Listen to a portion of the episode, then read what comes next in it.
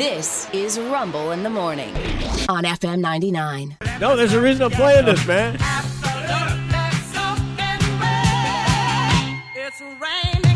He is the star of a brand new Netflix special just dropped on Friday night. It's called The Last Late Night. Please welcome Steve Byrne to the radio show. Hey, Steve. Hey, brother, man. How you doing? Apparently, I'm I'm live feeding from the manhole. You are. yes, you are. Yeah. you are live feeding from this. All right, so I grabbed this song because there's a weird connection here. You okay? All right. Okay. He You doesn't know did. what it is. But No, you have this unique new special out, The Last Late Night, yes. Steve Byrne, where you're doing the, the TV show, uh, uh, or the specialist is, set on the, the late night set of, of a talk show, yes? Yeah. Basically, it's it's on uh, just a slight correction. It's on Amazon Prime, so it's streaming Oh, I'm sorry. for Prime members. It's okay, but but it's a it's a late night talk show that is set as a stand up hour special. That's essentially what it is. But I'm the only one on the late night talk show, so I come out and do the monologue. Yeah. topical one-liners. I, I go over, I sit, and I do panel. I sit at the couch, I tell stories, and then I do traditional stand-up at the very end. So That's I awesome. even have commercial breaks, a live band, the opening credits. It's all. I mean, you're going to turn this on. It looks literally like a talk show. It's it's it's unlike any other hour special. All right, when I watched the trailer this morning, I was reminded of David Letterman because the, the lettering is similar, the late Sure. night logo and stuff. And uh, that song that I played when I introduced you was co written by Paul Shaffer, who was the band leader of the Letterman show. Oh, I didn't know that. Yeah. Uh, but now, after knowing, I'm doing the math. It all kind of makes sense. It's working, isn't it, buddy? It all makes sense. Oh, now. my God. Yes, Rick. Paul Shaffer looks like somebody you insert two AA batteries into, and he just starts shivering. Babe, Bermuda. Too much fun, man. Oh, Lord. So, uh, uh, how long did it take you to put this special together? Because this is really novel. This is cool. Thank you. Yeah, it took uh, five years. Five years in the Wow. making. You know, it just it's five years of rejection. It's five years to get the material right. And look, the concept is so unique and fun, but the material had to back up the concept. So, you know, I think sometimes people think, "Oh, you're a comedian. Just go roast that person," or "You're a comedian. Just go out and improv," or Yeah. you know, just storytell. It's like all those are different muscles. There's some comics that just stay in the pocket. Um, Yes. like Anthony Jeselnik is kind of one gear. You know, he's a great he's a great great joke writer, but he's one gear. Um, and I with this, it's like I had to go into different gears I've never been in. In terms Really? of uh, yeah, like monologue, those one-liners. I studied Carson, Bob Hope, Dangerfield, and Dean Martin. So I, I just studied the pattern, the cadence, and even the writing. You know, Argus Hamilton, a great, great joke writer, helped me out a ton with this stuff and learning how to do this. So, you know, it, it, there was a lot of preparation that went into it. It's not just being funny. There is like actual work that has to happen, and it's all trial and error. But again, it was like tough to get evergreen topical material that you could watch six, seven, ten years from now. And Yeah. it'll be funny. Yeah, it's a craft, and I, I don't think it gets enough credit because, like you said, there's there's all different levels of this kind of work. There, you know, set up punchline guys. There's great storytellers. Sure. Uh, people people that can can get out of a joke halfway through, three quarters of it, and just keep the story going if they need to, or if it's working. Yeah, and I also think like, look, we're we're we're in a day and age where the late night talk show is an antiquated form of entertainment. It's dying in front of our eyes because Yeah. prior to you tune into the Tonight Show or any of these shows to see your favorite movie stars or TV stars cut loose and expose themselves, and you learn about them. Right. But now they all have TikTok and social media, and so we don't need it as much.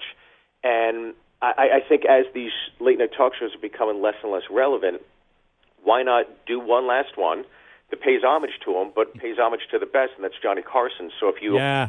notice in the special, our our our desk and everything that's that's made to look like Carson's set, and we even have on the desk of the set um, his cigarette box, uh, re- these are all replicas, Yeah, obviously, his yeah. lighter, mug, and even the white pencils. So it was all Wow. to kind of kiss the ring. God, I love that, dude. And and, and you know what? It's, and the attention to detail is what really sells it. That's cool.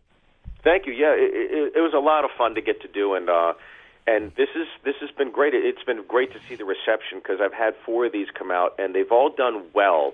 I think I've always gotten on base, right? But this feels Right. like the first one that's like, oh, this is this is a hit. This is people really enjoy it. So the reviews are in, and uh, you know, you see on Amazon how it's rated, IMDb. So it's uh, a lot of work went into it, but it seemed like it paid off this time. Yeah. Well, uh, uh, again, it's the last late night. It's uh, uh, Steve Byrne's homage to uh, the late night talk show. So you're not angling for a talk show. This is not your demo tape.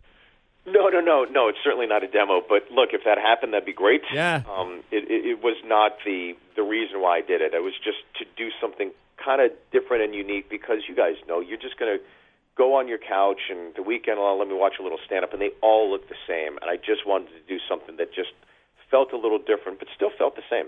Uh, Amazon Prime. It came out uh, on Friday. So it was uh, directed by Joe Gatto.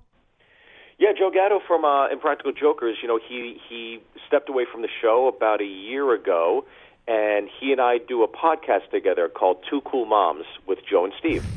So we've been doing that together. It's been a total blast, and Yeah. he's phenomenal behind the camera. Like he really loves production, editing. He knows lenses. He knows angles. So he uh, he's done a ton of great work with the Jokers, and so I know he wants to direct more. And this is his first directing gig, and he absolutely crushed it. Um, just one of the sweetest guys, but very, very funny and really, really, really smart. Well, I'll tell you, you know, I have enjoyed. Uh, again, we're talking with Steve Byrne, whose uh, comedy special dropped on Amazon on uh, Friday. Um, I've enjoyed following you and being your friend for oh gosh, uh, uh, probably fifteen years now. I'm going to guess. Sure, yeah. And and and the different projects. I really appreciate your your particular creativity. Whether it's a project about you or you did that great, amazing Jonathan movie. You you Sure. did the, the movie The Opening Act. I loved that. Thank you. Yeah, I, I think you, you don't want to you don't want to stay complacent. You want to kind of mix it up a little bit, and uh, not to the point where it's raining men, but you do want to mix it up.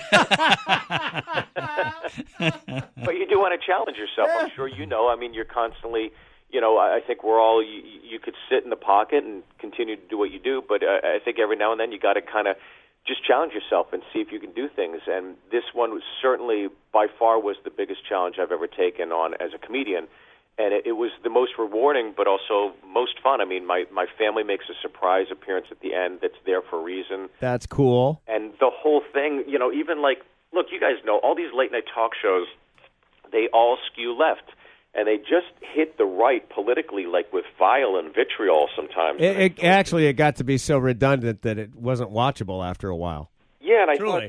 thought, wouldn't it be great if you had a late night talk show that that maybe did both sides a disservice? Like if you're going to upset anybody, yeah, piss everybody off. And so that was kind of the mm-hmm. goal too. With this was to be politically ambiguous, to do it like Carson, to hit both sides, but do it with class and a wink and a smile. So that's kind of what I aim to do. And I think again, according to the reviews and people that came to the taping, that was one of the bigger things that they appreciated about it. So that you know, it just made me happy to to, to know that that was executed.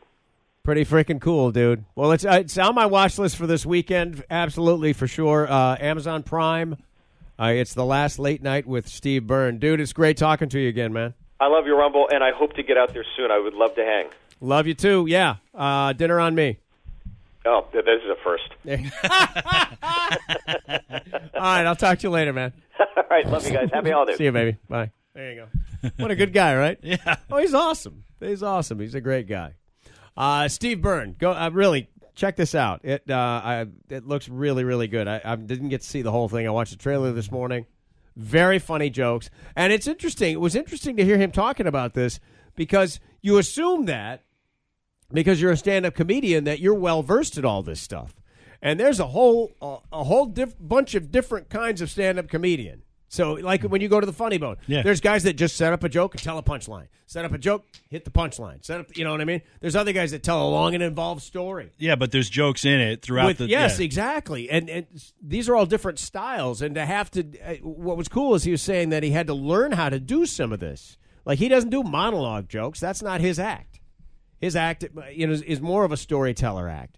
And so to to be able to just set up those topical jokes and you know knock them out of the park, they got to be good jokes, man.